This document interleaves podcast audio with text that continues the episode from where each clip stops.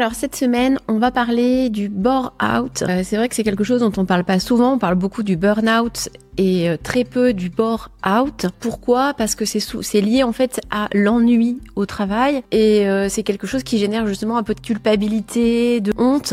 Donc on n'en parle pas trop. Mais j'ai décidé de vous faire une vidéo là-dessus où je vais vous expliquer concrètement ce que c'est, vous donner les signes, les causes et surtout comment vous en sortir. Parti.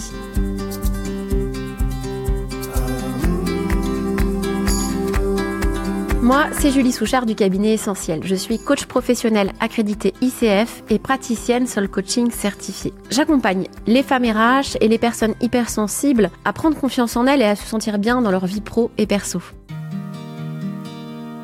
Alors, le burn-out, tout comme le burn-out, c'est un syndrome d'épuisement professionnel. C'est la cause qui est différente. C'est-à-dire que pour le burn-out, ça va être justement la charge de travail, alors que pour le burn-out, ça va être l'ennui. C'est un peu plus compliqué que ça et je vais vous détailler tout ça. Alors ça va commencer par justement un ennui, une démotivation, un découragement et puis ça peut vite évoluer vers euh, du stress, de l'anxiété, voire de la dépression. Donc c'est pour ça qu'il faut faire attention.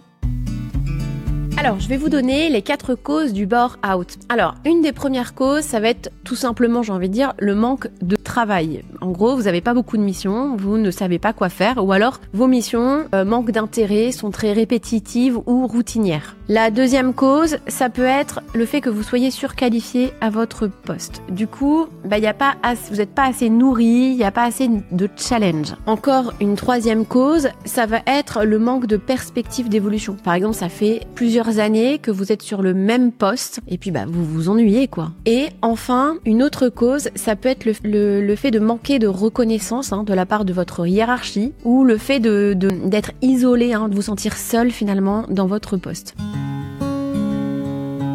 Alors pourquoi les hypersensibles sont plus touchés par le bore-out Quand on est hypersensible, je l'ai déjà dit plusieurs fois, on a un mental puissant qui génère beaucoup de pensées. Et en tant qu'être humain, ce sont surtout des pensées négatives. Donc déjà, tout ça, ça génère euh, du stress, voire de l'anxiété. Donc si vous vous retrouvez dans un job euh, dans lequel vous vous ennuyez, vous n'êtes pas assez nourri, assez challengé, eh bien voilà, votre mental va générer beaucoup de pensées négatives euh, et ça va impacter votre charge mentale, votre confiance en vous. Si vous êtes multipotentiel, vous avez beaucoup plus de risque de faire un bore-out. Pourquoi? Quand on est multipotentiel, on a besoin d'être nourri, challengé tout le temps. On a besoin d'avoir des missions diversifiées, de travailler, pouvoir travailler sur plusieurs dossiers en même temps. Alors vous vous imaginez bien que si vous vous retrouvez dans un poste où vous vous ennuyez, ça va être très très compliqué parce que déjà de base, vous êtes quelqu'un qui vous vous ennuyez déjà vite sur un poste. Vous allez d'ailleurs souvent avoir une carrière, vous allez changer euh, très régulièrement de poste. Donc pour vous, un poste ennuyeux, c'est un peu votre pire ennemi si vous êtes multipotentiel. Alors si tu penses que tu fais un bore-out, voici les quelques signes qui doivent t'alerter. Alors le premier signe, c'est bah, que t'es pas heureuse d'aller travailler, tu ressens aucun plaisir à aller au boulot. Tu vas être aussi complètement démotivé et d'ailleurs tu vas avoir du mal à te concentrer pour faire tes tâches et, euh, tu vas aussi d'ailleurs faire faire des erreurs, etc. Tu vas te sentir aussi fatigué, vidé. Alors je sais que ça peut paraître étrange hein, de se dire bah oui mais normalement si tu t'ennuies, euh, tu, tu devrais pas être fatigué. Mais en fait tu es en souffrance, tu ne vas pas bien. Et quand on n'est pas bien, quand on est en souffrance, eh bien, ça nous prend toute notre énergie. Donc on se sent vidé. Alors d'autres d'autres causes, c'est que tu vas ça va générer tout ça, du stress, de l'anxiété, de la culpabilité. Tu vas avoir certainement aussi des problèmes de sommeil et enfin ton corps va t'envoyer des messages. Alors ça va être ça peut être des migraines, des douleurs, ça peut être des maux de ventre, euh, des problèmes dermatologiques, etc. Alors attention, si tu as euh, tous ces signes physiques et mentaux, va continuer d'évoluer négativement et ça ça peut aboutir à un épuisement total voire à une dépression.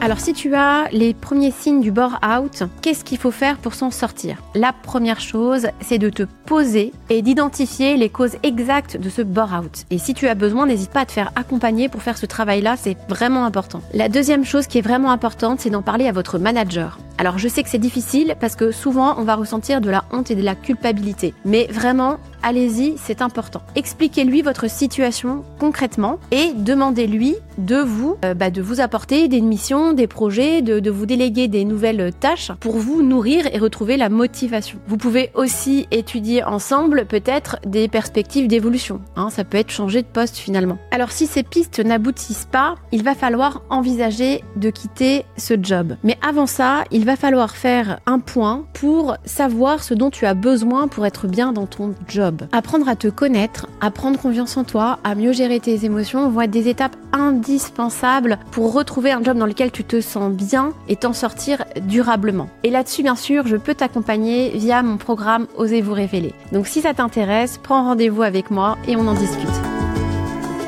Et voilà, j'ai terminé. J'espère que cette vidéo va vous aider. N'hésitez pas à liker, à commenter parce que ça m'aide beaucoup. Et vous pouvez aussi me retrouver sur les autres réseaux sociaux comme LinkedIn, Instagram, Facebook ou TikTok. Allez, à la semaine prochaine